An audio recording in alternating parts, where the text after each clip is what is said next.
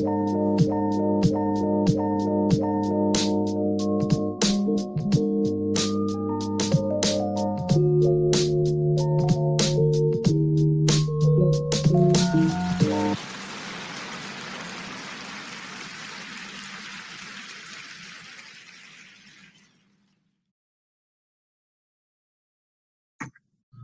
everybody doing? I am Nate, host of this Artist Exchange radio show. I have to keep reminding you because I haven't been here in almost a month now, over a month actually. Uh, and I am, I've been just, you know, letting this pandemic do what it do.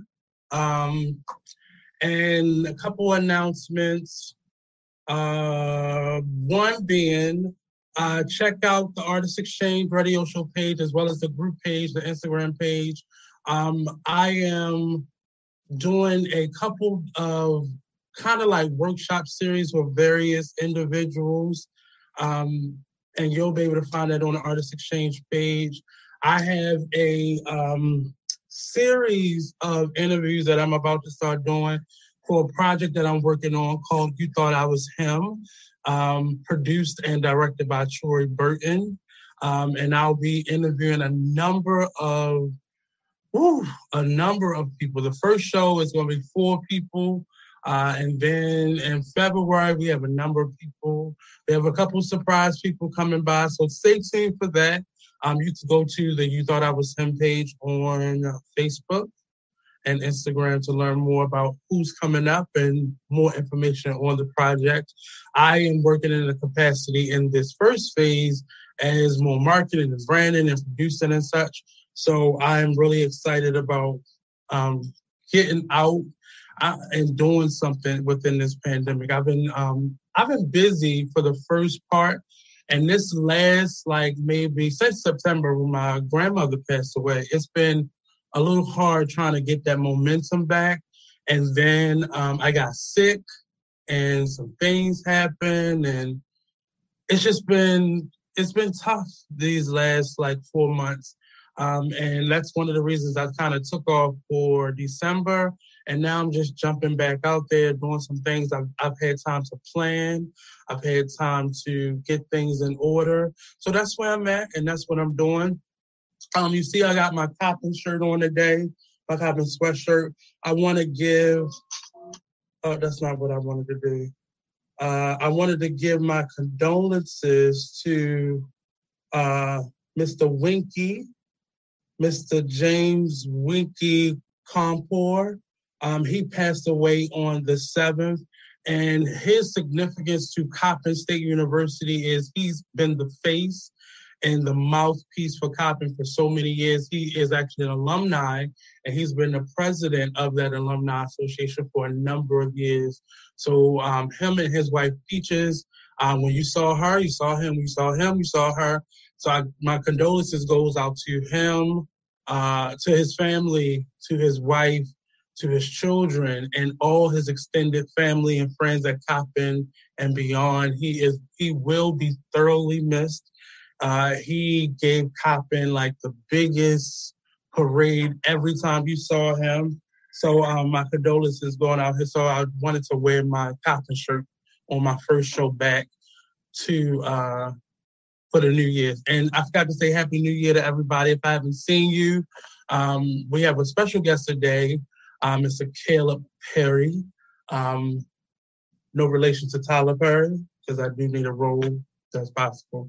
Uh, so we're gonna talk about his journey um, in music. He's an inspirational artist, um, and we're gonna talk about a Christian artist. I know some people feel funny about using inspirational uh, Christian artist. Um, he's out of Atlanta now. We'll talk about his journey, his time in Atlanta, what's coming up. He has an album coming out, um, and then just stay tuned for the last part of the show. I think um, I'm gonna bring Monty on, and we're gonna talk a little bit about this Marilyn Mosby indictment uh, from probably the governor of uh, this fair state of Maryland, um, and just elections and just COVID 19. So I'm back. My energy is, you know, I'm getting there. I put my blue and yellow on today. so I can get a little pumped. Uh, but I'm really excited. Um, and I, I just want to say before we get to the interview, please take time for you. Take time for you. Take time for if you're feeling a little funny, if you're getting a little fatigued, outside of even getting COVID 19 or the flu in general, if you're feeling weird, mentally, physically, if your sleep is off, you know, your eating habits are off, take the time for you. I kept trying for the last three months, I kept taking a couple days off and trying to come back and and getting geared up since Thanksgiving, a little bit before Thanksgiving, actually. I kept trying to come back and get it together, and I just couldn't. And um, I believe after my last show, I believe that was December the 7th, I just slept that whole week. And my body just wouldn't, it felt like I was sick. So I ended up having to go to the doctors to realize I was just fatigued. I was really fatigued. I was really dehydrated and I just needed to rest and get it together. And I took an extended period because of the Christmas holiday um, to really just get things in order. And it's just like when it rains, it pours. So um, I wanted to send a lot of ho- holiday and well wishes because I haven't posted really since the last show. Um, I just needed that time, that break. I still was a little active because I still was planning, you know, planning things but um, I just took the time for me. And as artists, as entrepreneurs, as nine to fivers, as parents, as children, as just people, take the time that you need for you before the time takes you. And a lot of people have left here in the past two years because we were trying to keep a normalcy in our life. Right now, um, my God is telling me, be still. You know, plan and prepare, but be still and if you don't get it, it will get you. I'm just saying, I've seen a lot of people pass out, fall out, and, and, and couldn't get it back together. And they didn't come back from that. So I'm telling you, I'm pleading with you. A lot of people starting to have strokes in this last couple months because I think the pressure is on to, to try to keep it together. Obviously, a lot of our workplace environments aren't really caring about who we are and our safety. They're trying to cut the days of recovery from COVID from 10 to 5, just so we can get back to work early. You know, the Supreme Court has also uh, ruled that they're not allowed to tell you whether or not you have to get the vaccine in order to have employment. And we're gonna talk a little bit about that next week. I have a guest coming on. We're gonna get in get into that debacle as well. But without further ado, I want to welcome our guest for today, Mr. Caleb Perry. Um, you can find him on social media, Facebook and Instagram, and I'm sure all over all the digital platforms alike. Uh, under is it Caleb on all the digital platforms as Caleb well? Perry World. Yep. Caleb Perry World. Caleb Perry World everywhere. Um, go check this brother out. Um, I'm just meeting him. Thank you to shout out to DB Marshall down in Atlanta, also doing this thing on We Are You Radio. Um, where you can also find me Mondays through Fridays from 6 a.m. to 10 a.m. on the We Are You Morning show. I'm doing too much, but I'm doing a little bit at a time. So without further ado, let me welcome my guest. How you doing, Mr. Caleb? How you doing today, sir? I'm wonderful. How are you? So as I tell all my guests, uh, this ain't the, the fluff interview. We're here to engage. We're here to talk about you. We're here to talk about your journey. Um, we're not going to bring no exes out of the closet or none of the crazy stuff, but it's just about you and your message and your journey and what you want to be put out there in the world and just engagement, a, right. a heavy focus on engagement. So without, um, go get right into it, jump right into it. Um, let me know uh, a little bit about yourself, where you come from, and, and let's kind of get that to how we got to Atlanta. Gotcha. So the Mecca, the Black Mecca. right, the Black Mecca. Well, I'm I'm actually an Air Force baby, so I Ooh, yeah. It's hard to say one place, but I do claim Cleveland, Ohio. I was okay. raised there. My family is still there. Um, I have a lot of roots there, so Cleveland, Ohio, um, definitely. Um, as an artist, man, I have had the influence of so many different sounds.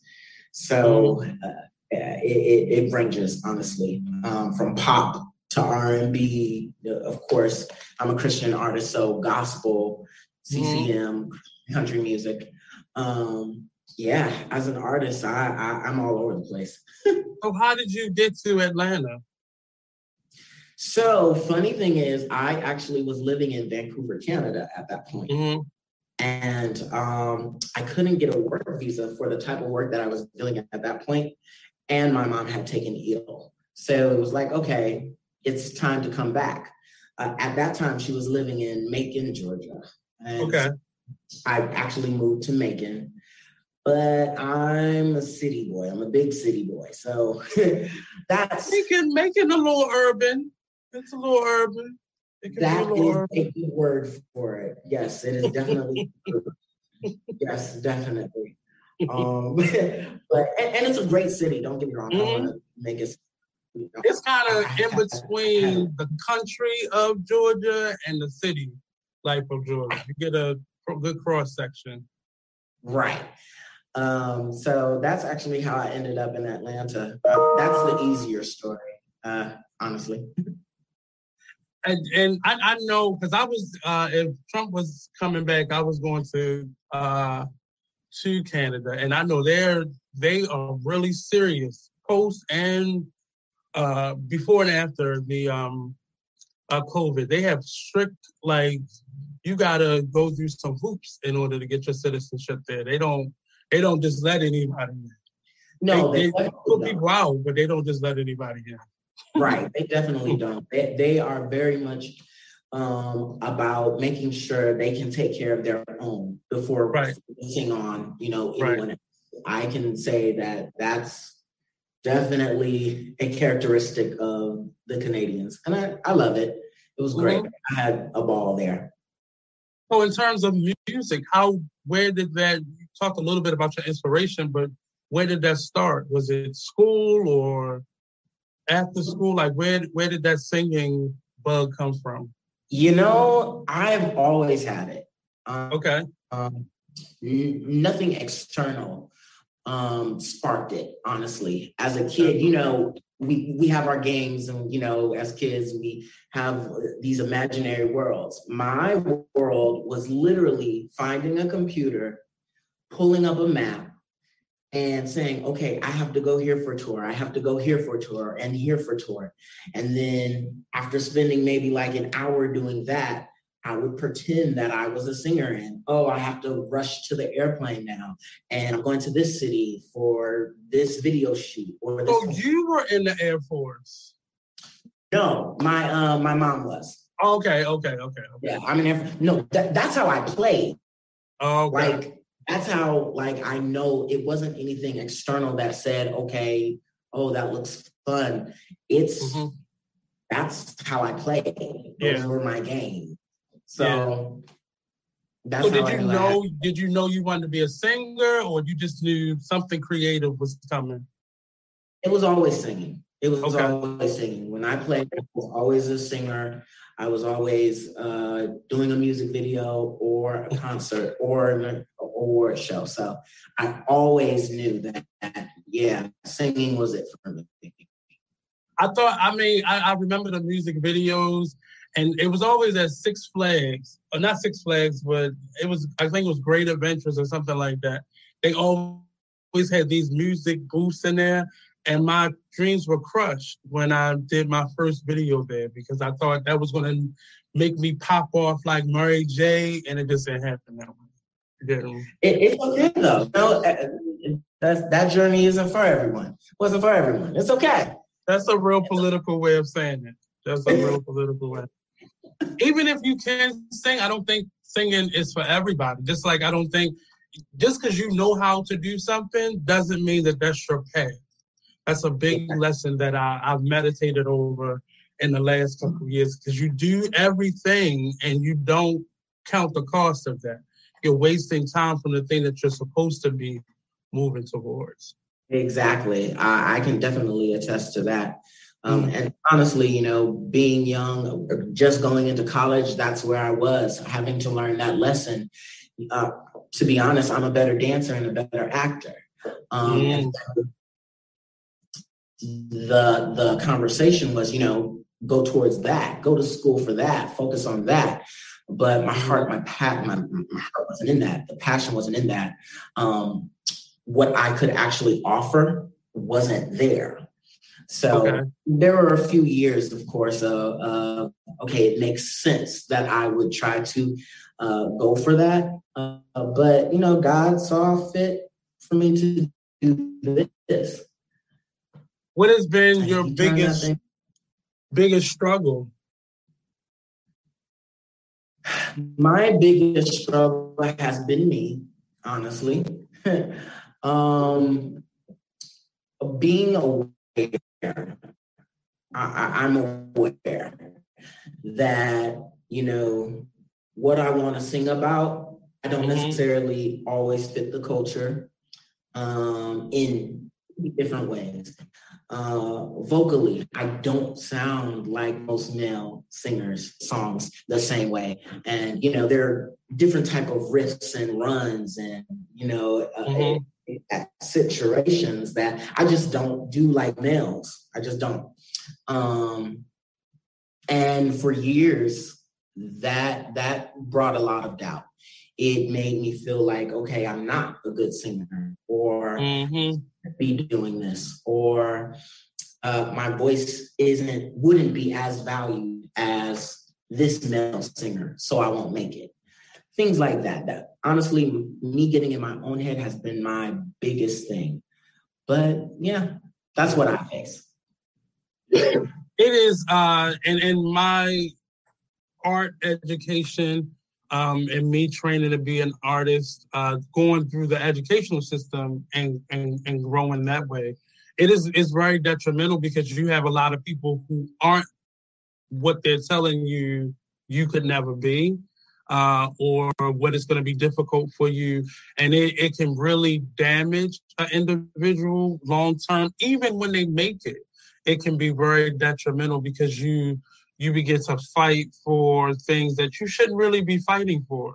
You know, somebody else's opinion is just that. Um, and many of us get caught up as artists um, trying to be liked and trying to find acceptance instead of just preparing and, and getting that instrument together, whatever that creative outlet may be for you when did you say when did you solidify that this is what i'm going to do regardless of whether people like it or not regardless of the struggle? When did you say that? So i how old was i? Some I, people it was just yesterday so if it was yesterday that's cool. Yeah no it was it was, it was years ago. It was definitely mm-hmm. ago um, I had made a decision that okay, I want to sing. I want to sing. Now, um, there's levels to this. Um, what did I want to sing? I listened to a lot of music, and so and I'm inspired by a lot of different genres. Um, right. So then that was another level. If we're talking about uh, becoming solidified in wanting to sing Christian music, that was the past five years, the past five years, I was set that, okay, I know I definitely want to go into um, singing about God, singing about what I love, um, singing about my faith and what that means for me.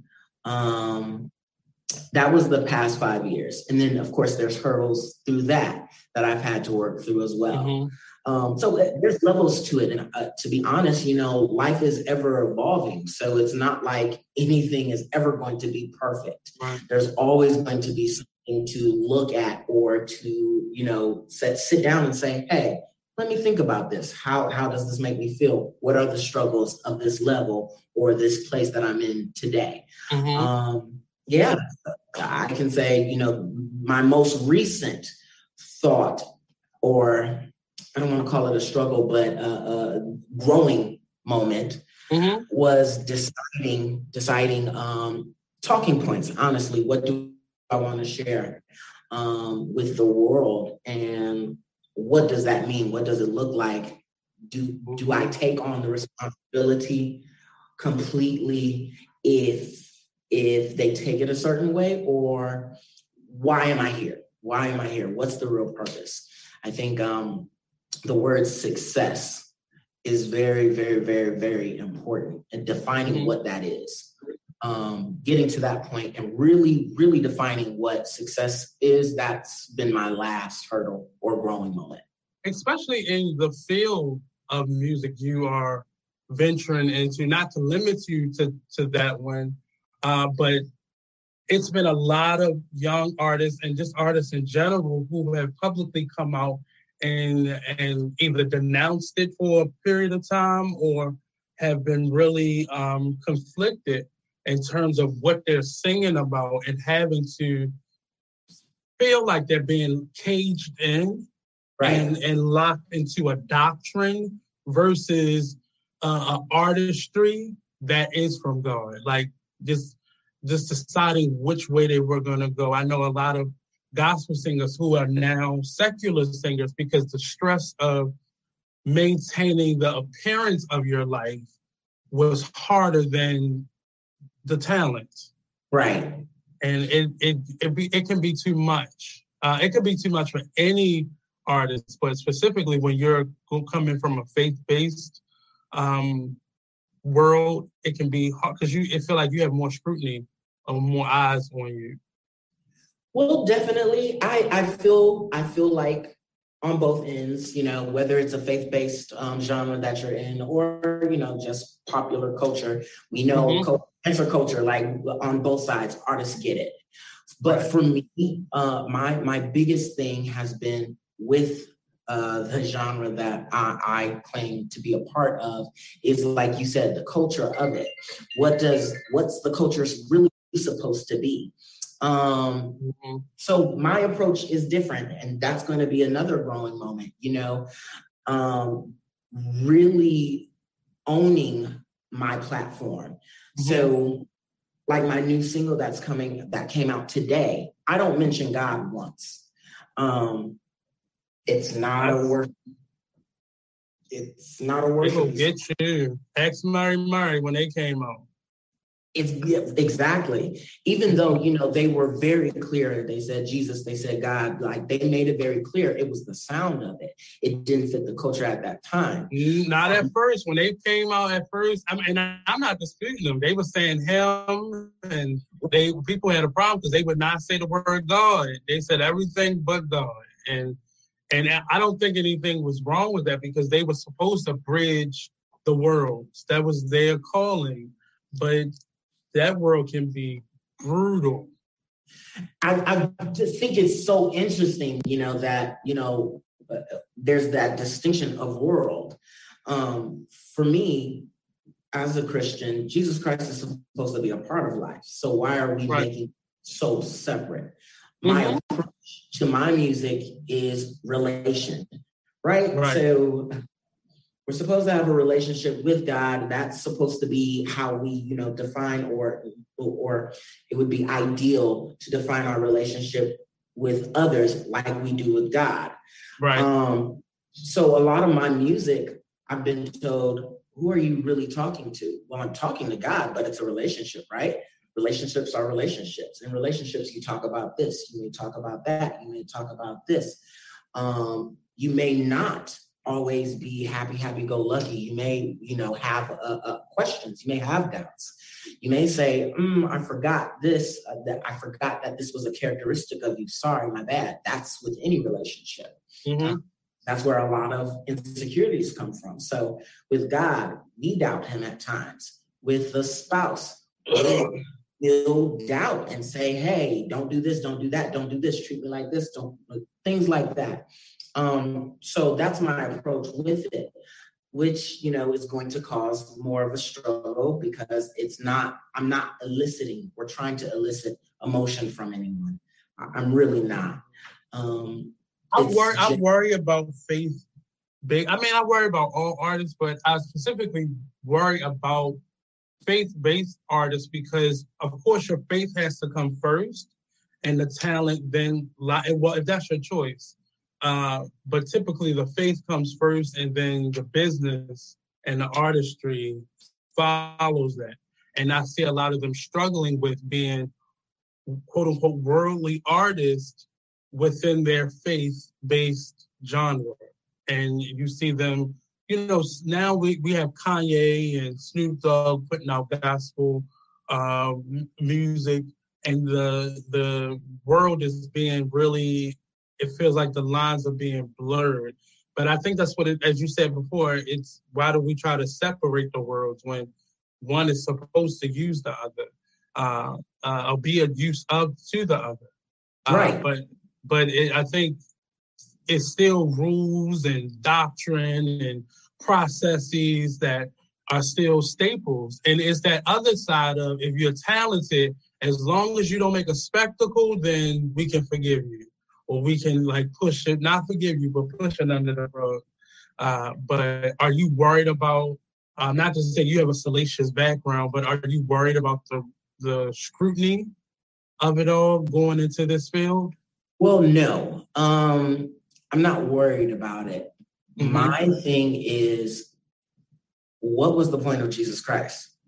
We talk about it, we preach about it, we sing about it, we'll we'll do all of this, but when it comes to actually displaying it to others, there it, there is a stigma. Yeah. Came to save us from our sins. He came to forgive us. So why are we why do we promote the idea of not being sinful of well having well because we look at we look at uh humans more than we look at the relationship more than we look at the word and it becomes very detrimental because you're trying to balance that look at some of the artists out there who are secular who reek of god and typically they're always struggling with something less major. Not to say nobody else is, but you see their struggle differently. The Whitney Houston's of the world, the Fantasias of the world. Like you see their struggle like all over their body. Like you just see it. And I I really, you know, I feel for a number of artists. Uh, we just had an issue with um, I, I'm I'm a big fan of LeAndria Johnson. Like the world could have lost that talent because people were trying to fit her into this imaginary box that she obviously didn't fit into. Right. So that that's typically my concern. Um, and, and, I, feel honestly, I feel honestly it won't change until we let go of concern and continue to push this. So yes, there are going to be many that you know uh, get hit with the first, you know, with the first being the first. The first stones. You can say it, a couple first stones. I was gonna say lips and lashes. Uh we're gonna be the first. Right. Um, it, but we can't be afraid of that because if we are, then it won't change. Mm-hmm. Mm-hmm. I, I, I wholeheartedly believe we need to go back to the purpose of Jesus, why he came in the first place, and let mm-hmm. go of that. We're supposed to be clean. We're supposed to be able to judge you on your mm-hmm. sin. But all of that, we're, we're not here for that. Right, right. We were never. But that, that seems to be the plan or the strategy right now. But I, I, I like how it's being altered and forced to be altered, even from some of the older artists. It's just coming out different now and they have to adjust. They have to adjust. We are living in a world where people don't believe it until they've seen it a number of times and right. it's in their backyard. That's when people begin to latch onto it in the faith world and outside in the just the general uh, air of everything. But I, I'm interested to know who are some of those people are that you listen to when you're kind of getting yourself in a zone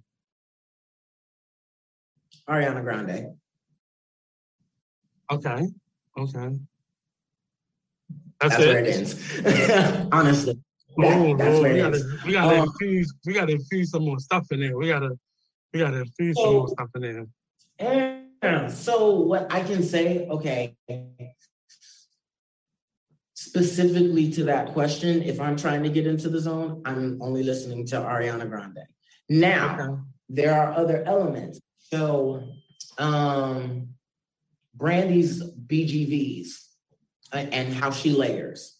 Mm-hmm. Um, I like I, am I'm, I'm a layer like mm-hmm. I'm a mm-hmm. layer all day Like, Um, that's in there. It doesn't necessarily listening to her doesn't make me want to write. Doesn't get me into the oh I'm an artist mood. Um, but her influence is there. Um, okay. If we're talking about you know imagery and things like that, stage presence, Michael Jackson to a degree. Michael mm-hmm. Jackson to a degree. Um, those, those are some big shoes to follow. So I'm not trying to follow his shoes at all. At all. not at all. Um, he he was uh, having a hard time keeping up. Of course. At, at, that level, you know, most humans would, almost anyone would, honestly. Right. Um, and that's the thing, he was human. So at the end of the day, he made it there.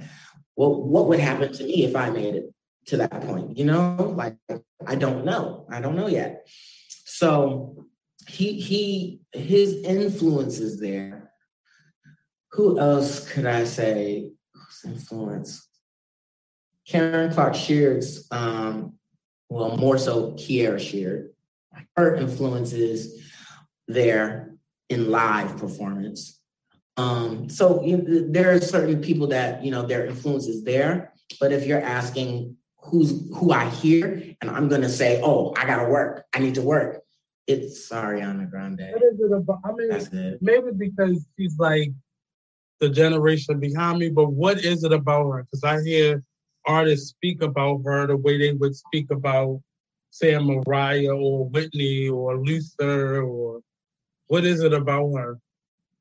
So, with names that you just named, all the reasons that you know uh, um, a, a, certain generation would immediately go to them is what mm-hmm. Ariana is giving to the new generation.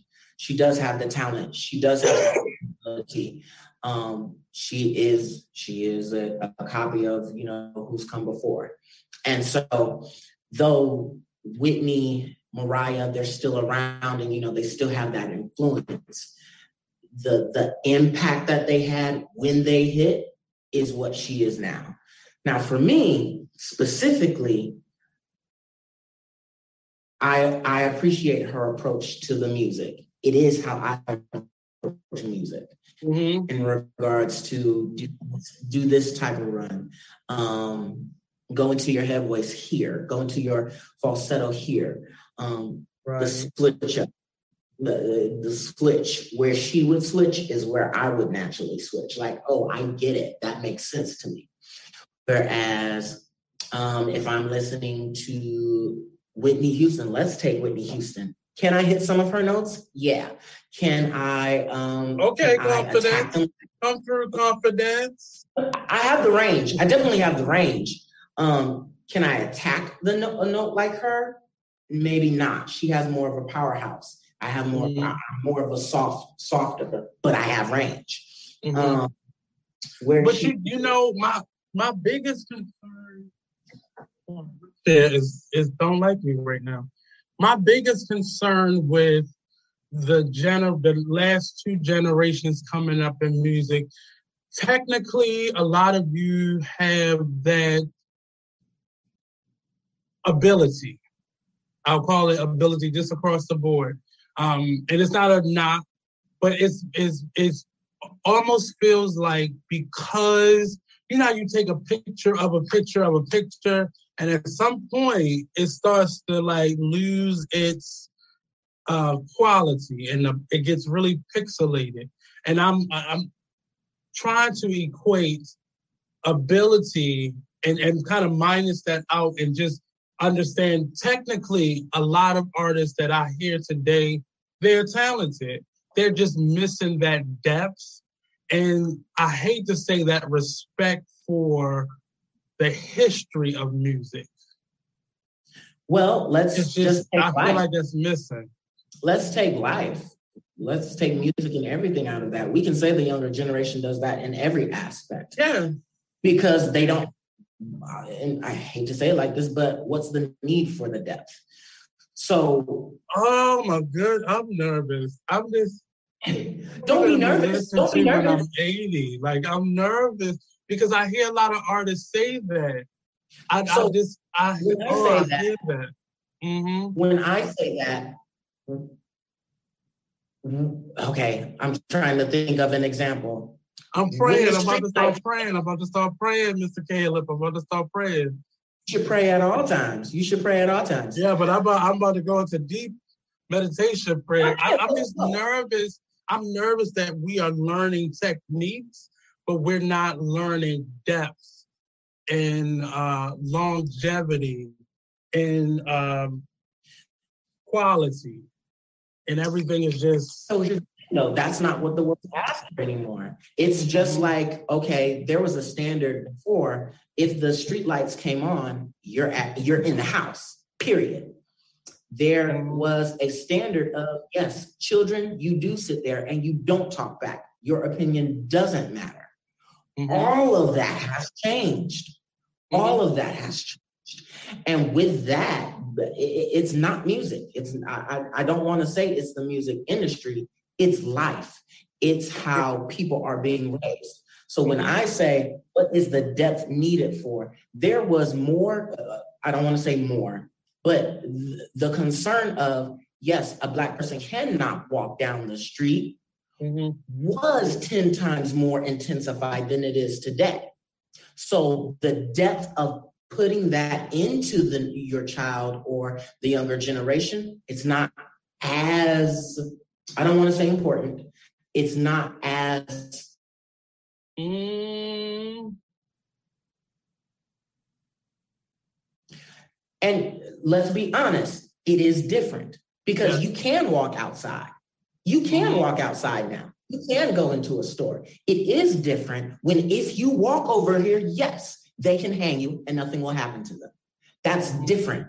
Now, it doesn't mean that it doesn't happen. It doesn't mean that it, it, it, that someone won't, you know, try. That's different. It's still, I mean, you're in the South. It still happens. It's, still happens. Talked about. But it's not a thing of. It is a standard where if you're black and you walk somewhere, you'll die. That's not a mm-hmm. standard anymore. The standards have changed in life and in music. You've been watching the and news, so, Mr. Caleb. That's not that's not what's happening on the news. It's just not so, being done by. It, it feels like we're doing it to ourselves, or it's police, or and then it's the other. But I, I get I get where you're going, and I and I I'm speaking about music because that's what we're talking about, but it is culturally uh, a part of where we are right now to kind of, uh, we did that already. Let me do something new. But there is, every generation has to take something from the history of what's happening and not just what's hot.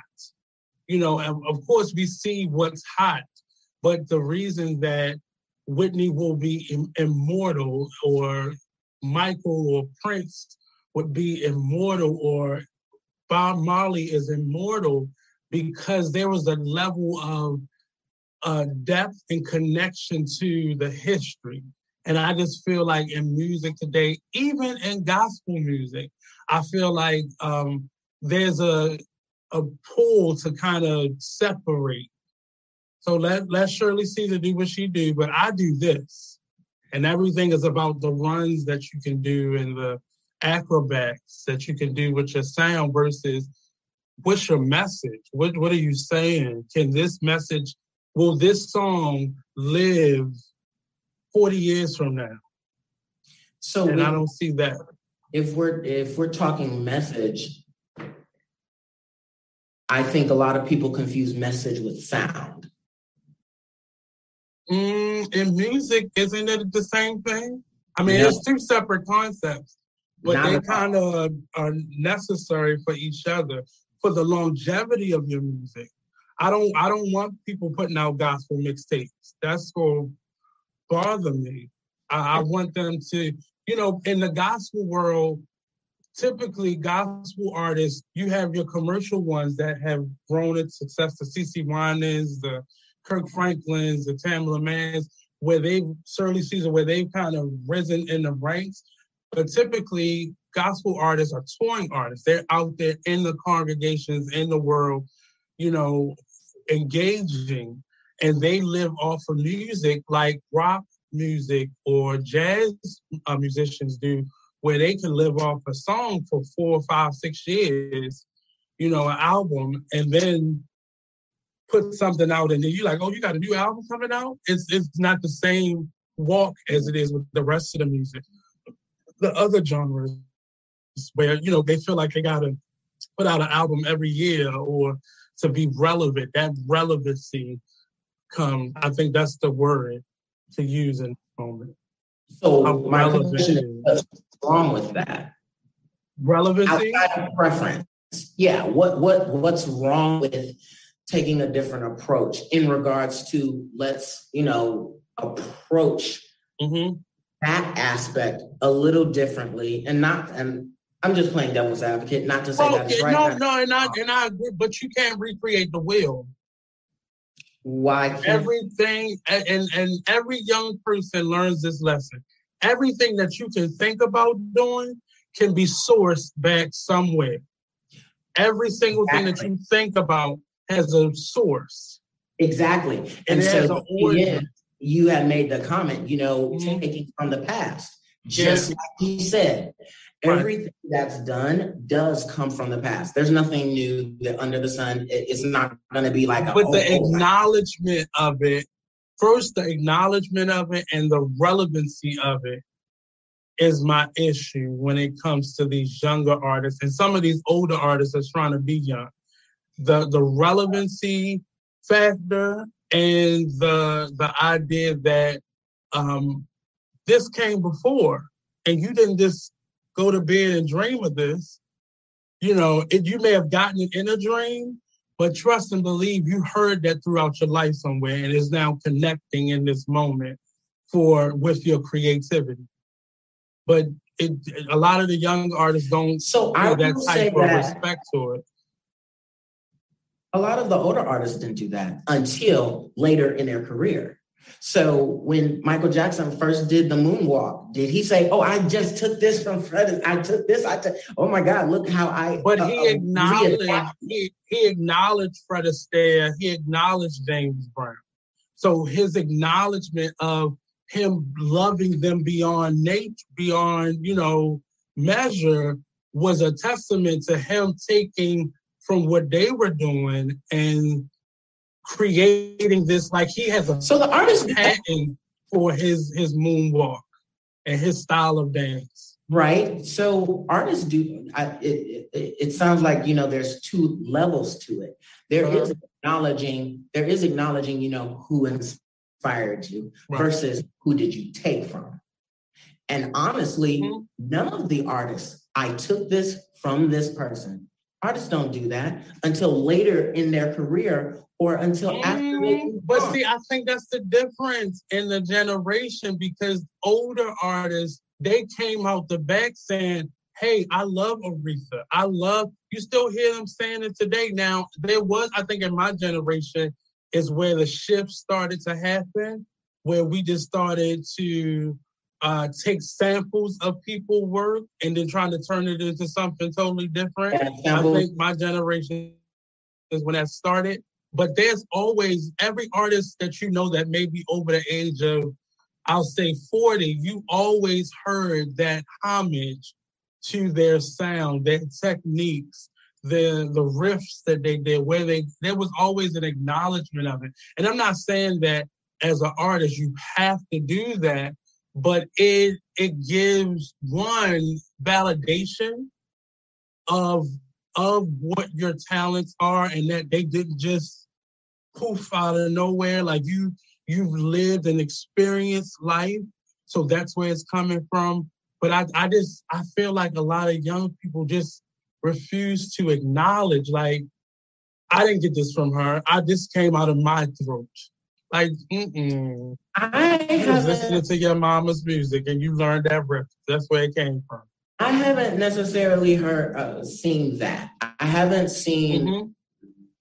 I, I can't say to the point. Okay, let me rephrase that. I haven't. I can't say to the point where a lot or where the majority is, because in Well, regards, you, well, I, I don't think it's a secret. You work in a school. That that's where I I hear it.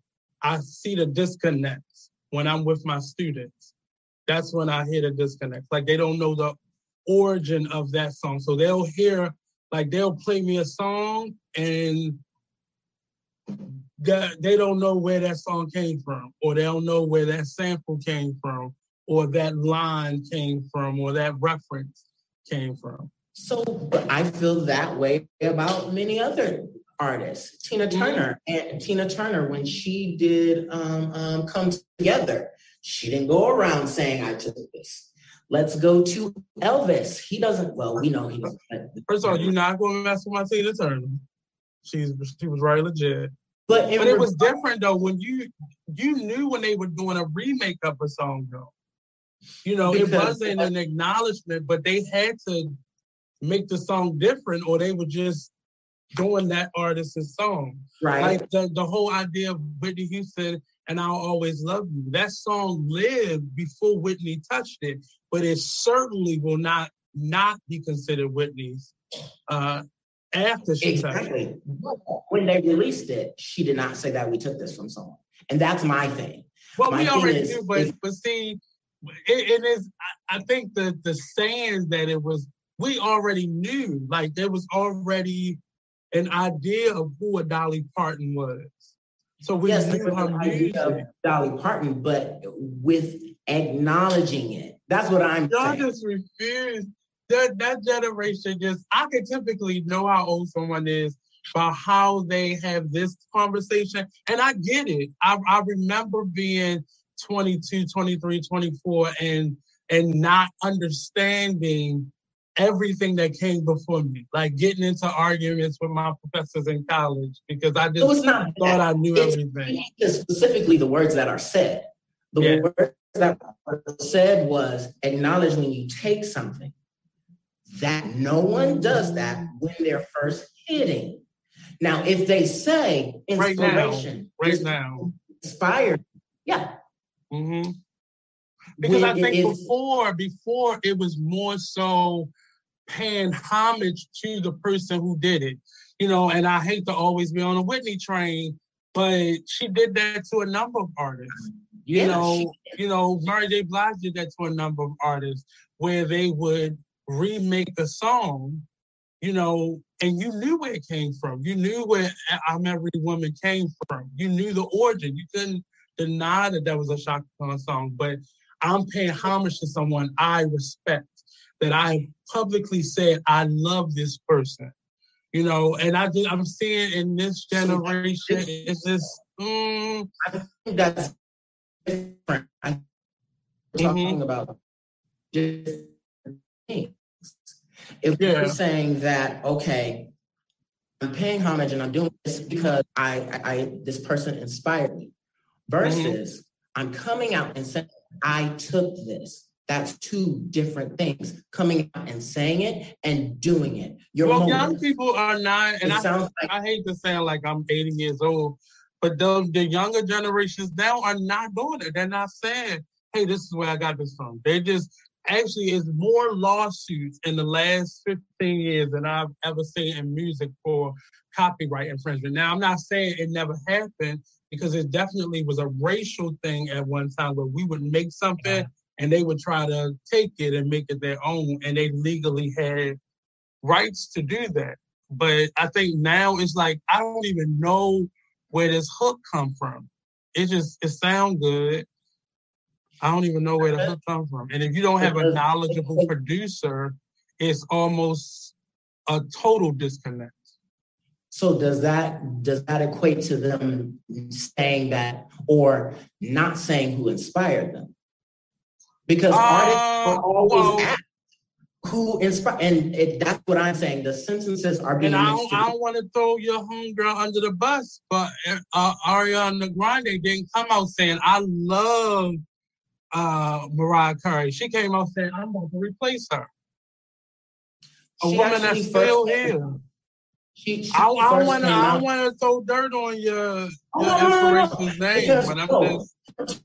Did change. Her tone absolutely changed, and she was wrong she changed when you know there was a comment that started going around started that Mariah didn't. Mm-hmm. That's when she started saying that. Oh no, to this, I'm the new one. She first came out starting saying, "Hey, I learned from Whitney Houston and Mariah." She said, "That's where mm-hmm. I learned from." Mm-hmm. And then, you know, blogs do what they do, you know, uh, uh, people say whatever, and it gets to people's head. And then she stopped mentioning her. So it wasn't a, a the young generation, Ariana Grande, she, not owning up to it because she did. And mm. I, I, guess they're back on good terms because she started doing it again. I don't, mm-hmm. that I don't. She get. did it the right way, but she did it the right way this second go around versus you just taking something and just just singing this lady's songs randomly, and you're not, you know, I, so it's, it's, it, it happens so much, and it's not a new thing, but it was so it wasn't so much of a like I need to pay reverence to you, but you are enjoying snippets of somebody else's hard work without saying, "Hey, I really like this person," because it became a thing of I can't do that because then you're gonna think I'm trying to be this person. So I'm just gonna I'm just gonna jack that style and just you know, we see that across the board. In terms of where you want to go with your faith, what what do you think you bring to faith-based music today? What will what will Caleb bring to faith-based music today? Moving people towards relationship, letting go of uh, of you know the culture uh, and the culture. Oh my God! Like I, we can't, we can't. So, but that's what's wrong. That's honestly the culture. When I say culture, I'm talking about focusing on I have to look right. Yes, we're supposed mm-hmm. to let go of the culture, especially with mm-hmm. Jesus. What did Jesus do? He literally came and said all of it is wrong. Right. He wasn't worrying about how many riffs he, how you how sharp you look. Everything about religion and the culture of Christianity, and it wasn't called, well, we know it wasn't Christianity at that point, but everything Judaism. Judaism, every, he said, okay, if that's what y'all gonna do, that's what y'all gonna do, but that's not the way my father rolls.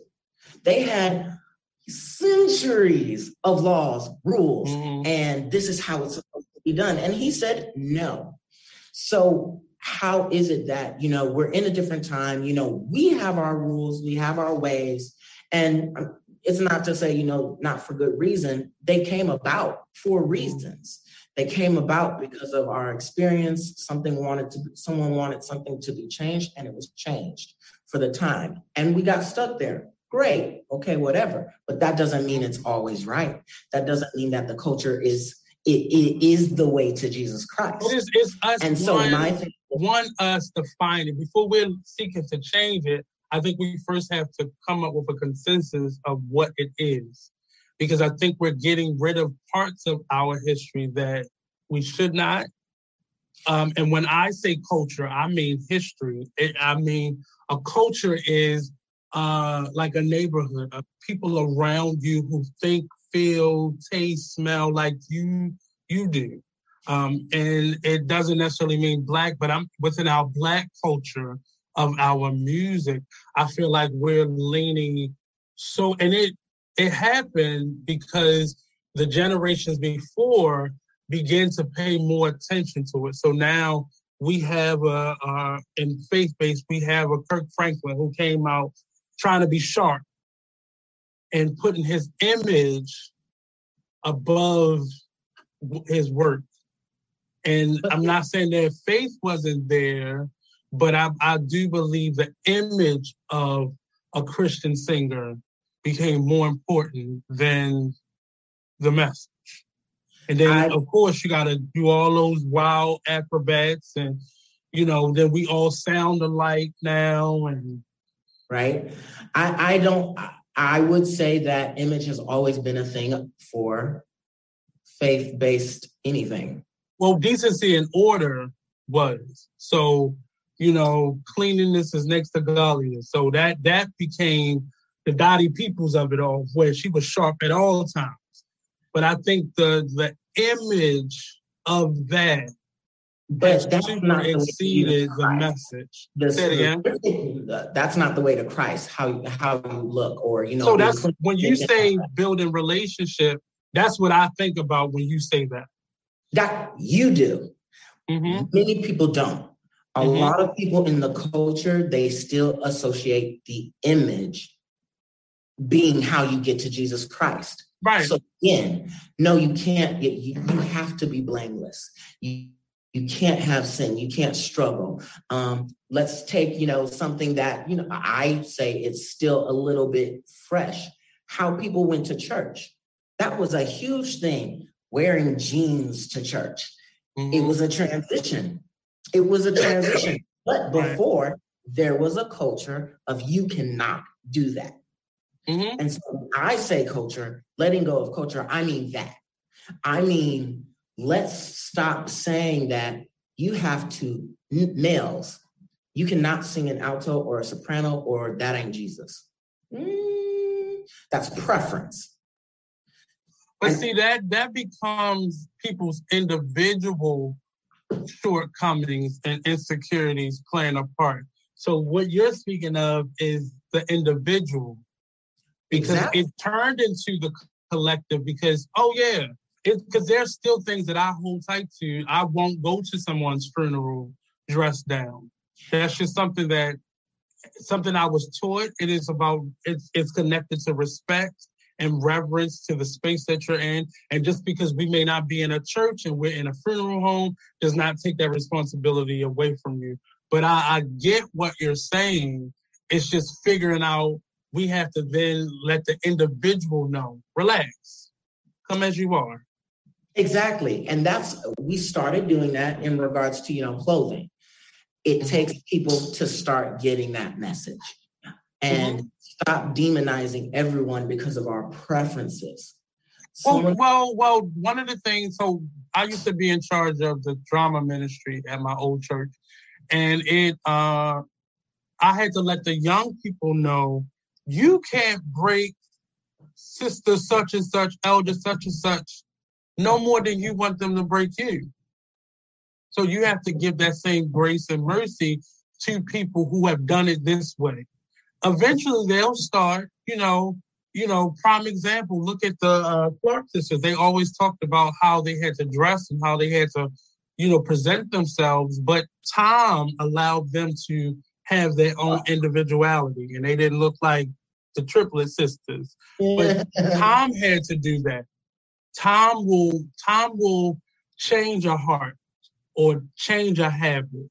But we have to give that grace when we're speaking about what has been versus young people coming in there and like we just cut all these ties, just cut all of it, everything, just throw it out. Because what what has gotten you to that point is, you know, uh, those people practicing that, and they got you, they got you to this point to to now add your just to it, and now it's going to be this. You know, um, it it it it befitting that we're in uh, January where we celebrate Martin Luther King, and then February Black History, and it's this old adage where they had to sit so we could stand, and then the next generation could run. You know, so we have to. I think it's we have to go back to grace and mercy. These and I think order. this is the basic tenets and build on that. I, I, definitely agree, and I mm-hmm. think it mm-hmm. goes both ways. It, it, yeah. It's it's not right for the runners to expect the walkers to run. It's not right for the walkers to say, "Y'all running, slow down." Yeah, crawlers. If you're crawling, crawl. None of it is wrong. And that's mm-hmm. my that's where I want to not to say I'm going to change the music industry or the world. But, but that's, that's my fingerprint. Mm-hmm. That that's me. My thing is if that's how you do it, great and amen. That doesn't equate to me finding Jesus. So for example, my Jesus moment, my come to Jesus moment wasn't with the word. And mm-hmm. uh, so many would say, You didn't get saved because of the preaching? No, it was because of someone's voice. Just because you're saved based off of the preacher and I'm based off of the singer, why do we have this battle? Why why is there a fight? Because well, well, I'll say there's been more of an acknowledgement that's why we have a music ministry. That's why we have a fine art ministry. That's why we have a dance ministry because there was a, a idea. Because before, none of those music, none of them instruments was in church. Nobody was dancing. That was, you know, against the cardinal rules. But over time, and time happened, we've realized that everybody has a different learning style. Some people don't get it simply by sitting in a pew following along in their books. Some people need to see the dance and what, get what? convicted in that way or hear that song that convicts them or watch that production that um, convicts them. I think that's been over time, and we're seeing that steadily grow. But you still see the older members in those churches that fight against that still fight ab- about how much of that because they know the word. At the end of the day is the word and we're all saying that. Everybody is saying the same thing. I just think everybody is choosing not to listen and hear each other. I'm just you're, you're saying what you're saying and i'm just waiting to react. And that happens within the body of life in terms of people in general. The, the reason so many people hate church and are so venomous about church is because of experience they had with an individual or individuals. So they can't separate the individual from the body that is church or religion and so so they begin to blame christianity or, or they be, they blame you know them pentecostal people. You know they a little off. But it's it's the individual. And we we continue to look at the messenger and avoid the message. Because at the end of the day elder such and such she not lying. It's the word. Or uh, he it's the word. It's, it has nothing to do with how you sing that run because if you're not connected to the to the word, that run is just a run. And uh, it's not a ministry. What hurts my heart is a lot of a lot of what's taught isn't the word. Mm-hmm. It goes back it's to the opinion of the church. And so individual, but but say individual though, because it helps you to understand where it's really coming from. Because it's not coming from the body of that church, is coming from the individual. So I feel like a lot of it, though, a lot of experience. When mm-hmm. we find that, when someone is faced with that, right. they are reiterating what's taught across yeah. that church. And so, yes, it's the individual of the leader, mm-hmm. honestly, from the head down, mm-hmm. from the head down. But let's, you know, let's have that grace in understanding that if one person taught it, and now all of these people believe it, and now they're pushing it on you, it is the body of that church. But just know that a lot of people in that church may feel the way you feel, but they're still stuck with, I gotta come to this building. I think this pandemic put a lot of people on their tails because it forced them to understand I could really sit at home and watch the service and get the same feeling. Facts. And, and feel the same way. And many people, because they thought that was wrong, and we got to get back into the church. You can't tell us we can't have church. So you're going to risk the lives of all these seniors at this church despite a new way of doing things. And that's many of them were already trying to, many of them wanted to be televangelists. Many right. of them are trying, it's so many networks now. Many of them are trying, but now that that was the only choice you had, you forgot the word. You you can get the word from anything. Right. And the thing where where the fight comes in, again, it's wrong if you do it that way. But and at the same time, you are forcing people who have a habit of doing this. You're forced. You want them. It's. it's I, will never forget this. Uh, in college, we were doing. We did a play called Amen Corner, and I grew up in Catholic church, so some of the hymns are similar. They just sound different. And I did not know the words to this song. And my professor, who was 60 some years old then, she admonished me for not knowing these songs because I was black. And I said to her, I said, Well, I was raised in Catholic school and Catholic church. I went to black churches every now and again, but I was still stuck in what we did Monday through Friday. Right. What I did on Sunday was like that was one day versus five days. Right. And and I remember asking her, I said, How long did it take you to learn those songs? She's like, probably into my adulthood or my teenage. I said, so you're asking me to learn something in a fraction of the time that it took you to know it and know that you know that you know that you know it. Hey Sharon, good evening. But it it, it really just uh it it both sides have to have that understanding for each other. It can't just be the One elders point. relinquishing control and letting these little vagrants come in, these little young papas come in and, and just take over and change everything. Because ultimately what happens is the word gets muddled.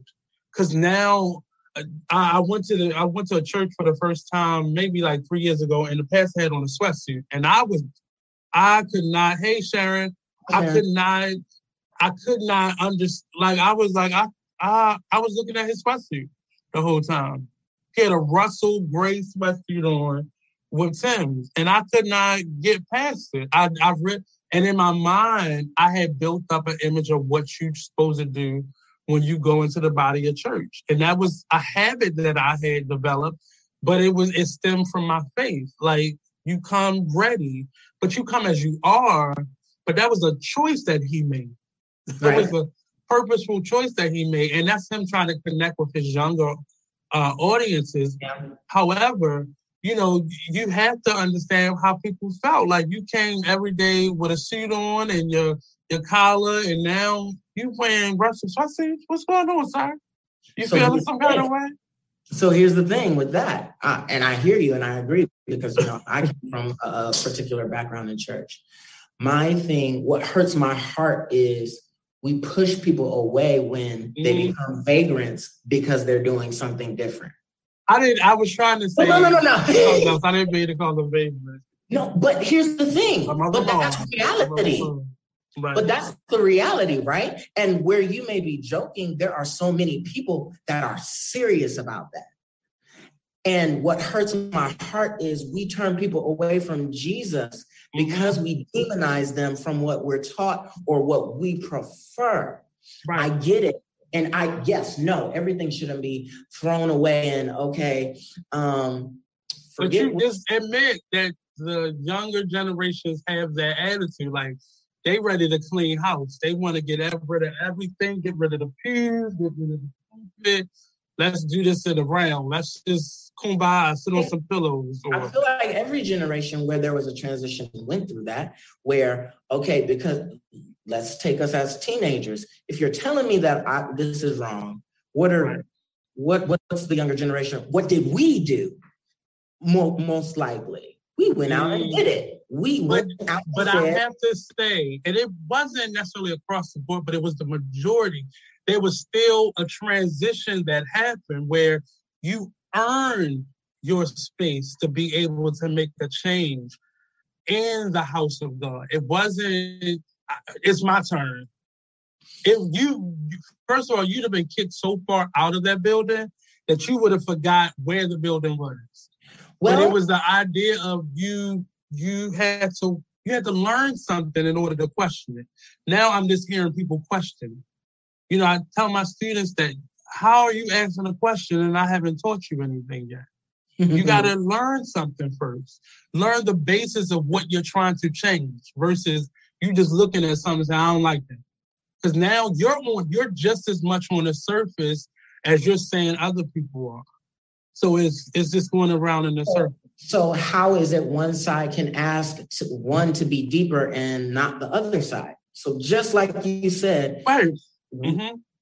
And mm-hmm. we both keep saying it. Both mm-hmm. sides have to chill yeah. out. Both but it's an acknowledgement. It's an acknowledgement that I think the elder generation they don't. It's I can't. It's like if you the if if I let you borrow my car and you keep coming back with scratches on it, I'm not gonna trust you with my car no more. Right. You know, and it's it's that idea of you, you have to, as young people, you have to earn your way in. Just because you're youthful and full of energy, don't equate to now I'm in charge. Because you have to, you can't kick out what was there. You have to give some type of uh, time for growth where you're learning. Because then if I know what the rules are, I follow the rules because I know what the rules are and I know what the rules are because I follow them. I know how to then change them. You know, as a teacher, I know how to make a classroom better, but I can't just come in there as a regular odd off the street just because I was in a school at one time and say these things need to change. If I didn't have that experience in the classrooms, I wouldn't know what would be the best best practices. But a lot of, I'm just saying, on the side of a lot of the elders, they're seeing young people that just want to replace them. And that's not just in the church, that's just across the board in life in general. They, they, young people want their turn, but they're not willing to do the work to prepare for their turn. So uh, I, I hear you with that. I feel a big part. There are many elements to that. I really do. I feel like um, or what I've noticed, it, because it's not my experience, I can say that it's not my experience necessarily.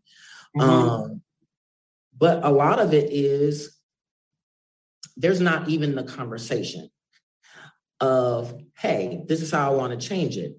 All of a sudden, there is a no, that's wrong, no, no.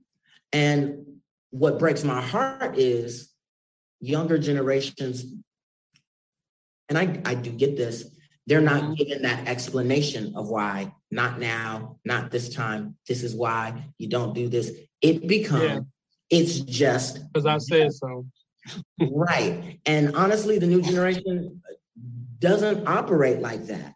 It's mm-hmm. okay if we have a conversation. I can, I okay, got it, understand. I may not. But do you see the the tad bit of selfishness that's in that arrogance? I want what I want because I want it now. I think that's both ways because what's wrong with it's coming from both. What's wrong with the older generation saying, "Hey, I get it, I see you."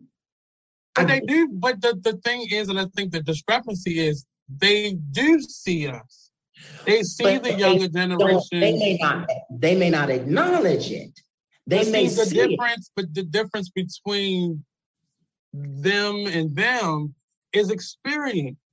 Now I know that you. I know that you probably would do the best that you can do, but guess how many brick walls you will run into not knowing the basis of what you're trying to take over and change. And all of that is you, you, you cannot. I, we are we are in 2022. There's nothing that has happened or will happen or did happen that didn't already happen before. Right. And and you just know. And I and I think my perspective is I was raised by a great grandmother, not just a grandmother, but a right. great grandmother. So I have a certain level of patience, but I still have a youthful arrogance that I just want to. I don't want to plan. I just want to do it. And it's such a struggle in me because that's those are polar opposite feelings. And I often have to sit still and plan and and do little pieces of it. So I feel this side feel fulfilled, but this side also feel fulfilled. And I'm not driving myself crazy. And I'm a Gemini, so I'm split already. So yeah. just imagine, right? Just imagine having that foundation in having an 80 some year old woman in your house as a child and and not you know not having any idea but just learning how to just sit still on a saturday we're just gonna sit here and we're gonna watch the shows and you're gonna sit and be quiet and you're to enjoy them. And now I would love to do that. I would, I would love to do that, but I've had the basis of that knowledge and that information on how to be patient. Right. You know, whereas though some of my friends didn't grow up with that, you know, and it was definitely apparent because I became the old man friend. And and you just it's just a and I think the youth have to submit and the elders have to learn how to be mentors again and and legacy build again. I think out the older generations forgot how to build a legacy for us all while they were building a legacy for themselves. Yeah. You know, it became about their resume, their legacy, their, you know, retirement, and they forgot about all of these my generation, probably your generation. We're missing that you know, I'm a millennial, but I'm at the very top of the millennial space. And it's it's a weird thing for me to look at the younger millennials. Like, you need to sit still. Like you you're doing too much right now. And it and them not know it becomes a battle then. Like this is a healthy convers- uh, conversation because yeah, we're listening to each other. But imagine, you know, working me working in the school, it really I've had to, I pray. I pray when I'm getting dressed. I pray when I'm brushing my teeth. I pray when I get into the parking lot. I pray on the road, on the road there. Like, because you have to mentally prepare yourself for somebody to say you aren't relevant. Right. Or to test your relevancy. I feel, you know, I, I absolutely love everything that you said in regards to what both sides need to do. Mm-hmm. Mm-hmm. Because it goes back to where I'm trying to what I'm trying to say. One way isn't uh, one way doesn't make the other way go to hell. Um, yeah. So, for example, you know, um, the past few years getting into the school system, um, I've noticed if a teacher yells at a student, that's me so there's a difference. So sit down. What is wrong with like just disrespect? Mm-hmm. I think there's a difference in leading and being disrespectful. They'll mm. disrespect the student. They'll disrespect a student, but let their admin come to them and disrespect them. Who does she think she is? I don't need to, like we have we have the same emotions mm-hmm. that a child would. But but so look at that from the other side too. I would not have to tell you to sit down if you were sitting down. So here's my thing though. With that, Oh, you said how old are you? Please tell me your age. How old are you? I'm 33, about okay. to be 34. So yeah. here's my thing. We're always considering our perspective. Mm-hmm. Yes, we may be more wise. We, the chicken or the know. egg? Which came first, the chicken or the egg? That's gonna be a debate until God send Noah back. Hmm. But my communication. What does it matter? It what communication on both ends. But if, if but but understand if I as as as an elder in my environment, if you're not willing to hear me because I'm not relevant to you, me giving you sound advice like have a seat, listen. That's not that person isn't telling you that person anything wrong, but that person feels like I need to stand up right now. I need to. Here's the thing. What's wrong with pause you pausing and say, let me not say that sentence like that. Have a seat why can't and you know I'm being 33, you know, why you say, but you you've told a child, have a seat, you've had that tone right. come out. And, and I'm used to that tone. The, you know I'm used uh, to that tone. Right, but you know you know what got you to that tone. Like have a seat. But does that makes does that make it right to give it to somebody? it doesn't? Make it right, but it makes you human. It makes you human. receive from you and then expect them to receive from you. So just like I do, and I agree with you, mm-hmm. yes, the younger generation does have an issue with submitting. The older generation has a problem with pausing with their pride and with their experience in saying, mm-hmm. let me figure out how I need to talk to you. Because right now it doesn't matter. I just need to give this to you and I'm going to give it to you how I give it to you. And you need to be able to receive it. Pause It don't work like that. Oh, sorry, you would have got it in my place. Because I'd have gave you though. But it's it's the thing of, and it's it's hard to say because everything is nothing that you're saying that's incorrect, but something has happened with our young people today that they have not gotten the the lessons that many of us have got. Frustration. Um, it's it's frustration, but that's personal. That has nothing to do with the level of experience that I bring to a situation. So but you're telling me I don't know what I'm doing, I don't know what I'm talking about, I'm not relevant.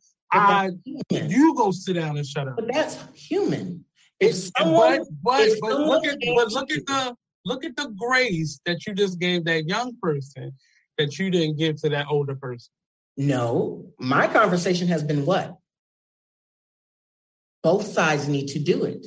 And, and I'm and I'm understanding that, but but at some There's point, no but. as There's a young no person, there's no at some point, Both as a young person, you have to learn. You have Both to. Sides need grace.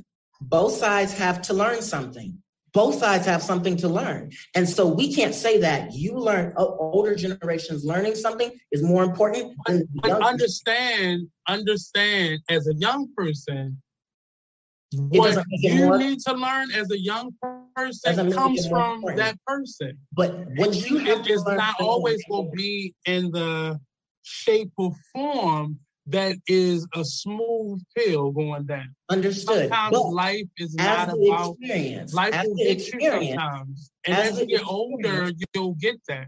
So a lot of a lot of my students come back to me now who I was I was very hard on, and they they laugh and joke with me now as adults because it was still an understanding of they didn't understand why I was saying that. Right. You know, I, and I and I I don't teach regular classes. I teach art, theater. So a lot of them who wanted to do those things, the information that I was given, that I applied, that I experienced, and that I made my own, I had to give them that same information. Because most teachers are only teaching you the way their teacher taught them. Right. So if my teacher was missing something, you know, I I was in elementary school right at that time where a teacher could hit you. So it was a little different, but it was still a, a way of. So I learned how to be more aggressive in a classroom. One, I'm a black man, and many of the students that I was teaching wasn't used to having that in their household. I'm not judging. I'm just saying what the facts were. Right. Uh, so me coming into a school system, I had to learn how to one be cognizant of this person may not see a black man like you on a daily basis. So present yourself in a way that is soothing. And I do this thing where I say, "Hello, sir. How are you doing, ma'am? How you doing today, miss?" And and young people don't like that. Young people hate that because they feel like I'm aging them. Like my name not Mister, but that's my sign of respect. Right. So, so learning these things is a give and take. And I, I love the conversation because it speaks so much to the industry that is music.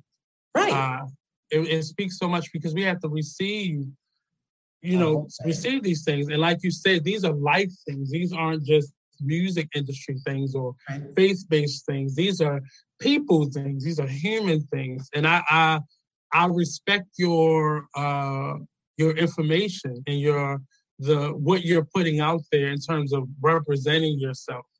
And I'm sure you know better. And my yeah, I'm honestly I'm playing devil's advocate. I really I get am. you. I get you. I am playing devil's advocate because I do understand, and what mm-hmm. I know is why people turn away from God or anything in life, whether it be old, young, new, is how you approach us. It's how you approach humans. If mm-hmm if that human, it doesn't matter what it is, how wise, how uh, um, immature, how ignorant you may be, mm-hmm. if it's brought to you incorrectly, right? I I'm not going to. I, I, what you got to say? No, no. But but and then that's the see, and that's the disconnect for me because you just said how you approach me. That approach goes both ways. How you respond to how I approach you. Exactly. Because you, you again, and I, I tell a lot of young people, please learn something before you question it. Because at this point, you're just making up a question to ask. And that means you haven't even been listening to the girth of this conversation because you're just you're jumping ahead, you're not listening, and you you have a, a, a answer, not a question in your head. You have you you feel like you have an answer to say. That's interesting because my my niece she does that. It doesn't mm-hmm. frustrate me. I mean, because I did it as a kid. We all do, did it as kids. And so my understanding of that kicks in. And okay, let me not get frustrated with you because I understand that's a youthful thing. This is why you're wrong. It's not, uh, you don't know what you're talking Be quiet. It's not that. It's, I How many it. children you think will accept you telling them they wrong? How, how does that work out for you? That's what I'm saying. That's what I'm saying. And so the approach when you're coming to the youthful, if we just off rip say you're wrong, I'm not going to be mad if they turn around and look at me and say, oh, I don't know what you're talking about. Leave me alone. I'm not going to be mad at that mm-hmm. because I do understand. I, I get it. If I come off that way, that, hey, what you believe, how you operate is wrong cut it out. You need to be doing it this way. You need to be doing it my way. Well, that that that type of instructor, um, because I'm a yeller, I'm a sit your ass down type of person myself. Uh, but it often it's a individual who that's not their calling to be in that environment. And we often, you know, just like spiritual leaders, we keep on, you know, giving people the the mantle because they have a they literally have a voice that sounds like what a pastor's supposed to sound like. Yeah. or they have they have legacy. Their granddad was, their dad was, so you are. You know, or uh they know how to shout and dance and, and step.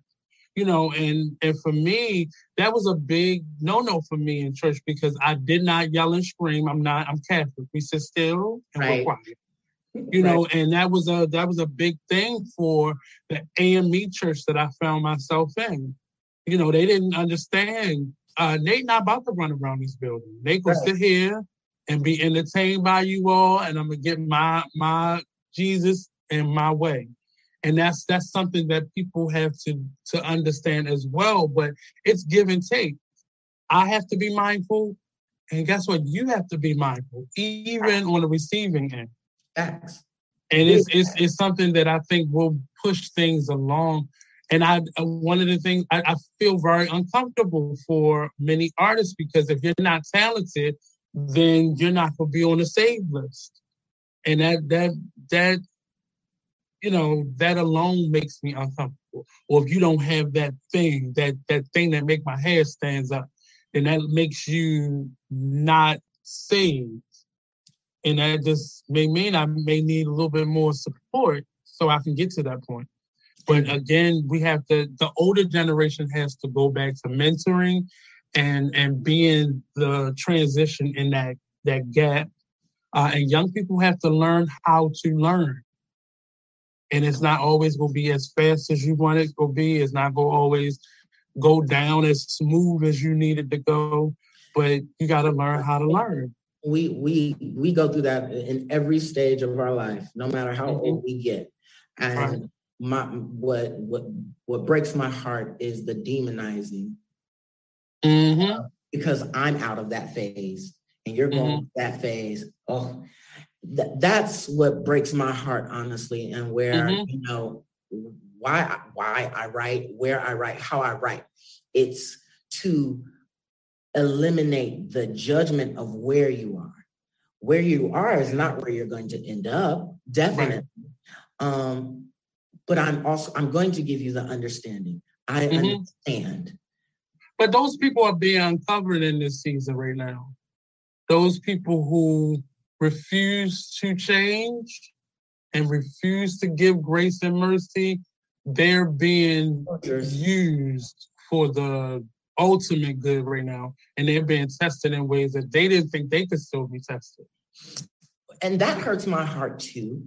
It shouldn't, but that's growth though. That that's what happens when you you rely too much on your flesh and not too much on his understanding. My heart, heart doesn't hurt for them necessarily because that's growth.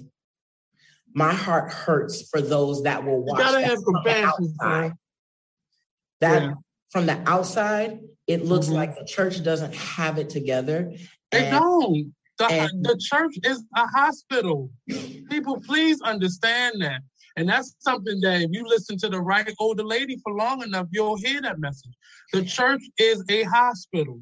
Nobody is perfect in that church. We're all on life support. I don't care what your position is, what your position is, what your your leadership role. You are on life support. And the unfortunate part is the message up front has not always been that. The message mm-hmm. has been this is how you sing, this is how you sound, this is how you stand, this is how you dress, this is how mm-hmm. you perfect. You have to be perfect. That's the upfront message. Mm-hmm. Where the upfront message should be, hey, why, or let me not say should. No, that's a preference. how how do we think it would be if we said, "Hey, look where I am right now. This is how I got here."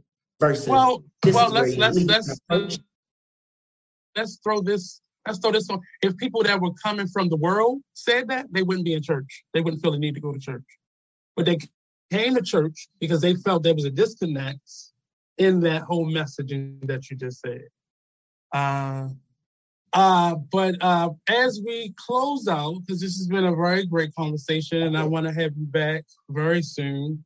Um, please let us know where we can find your new album, uh, your music, where we can find you at on social media, and all that jazz. And I have one last question for you. Before you yes. leave. Everything can be found at my website, uh, www.calebperryworld.com. Mm-hmm. So we're gonna put that information out there for him, for everybody. Uh, put it on our social media as well. If you go to on your stories and stuff, you can search his name and his music will come up, so you can make it your your story or your real background music. Um, last question to you. What advice would you give to your 17 year old self? And what question would you ask to your 100 year old self?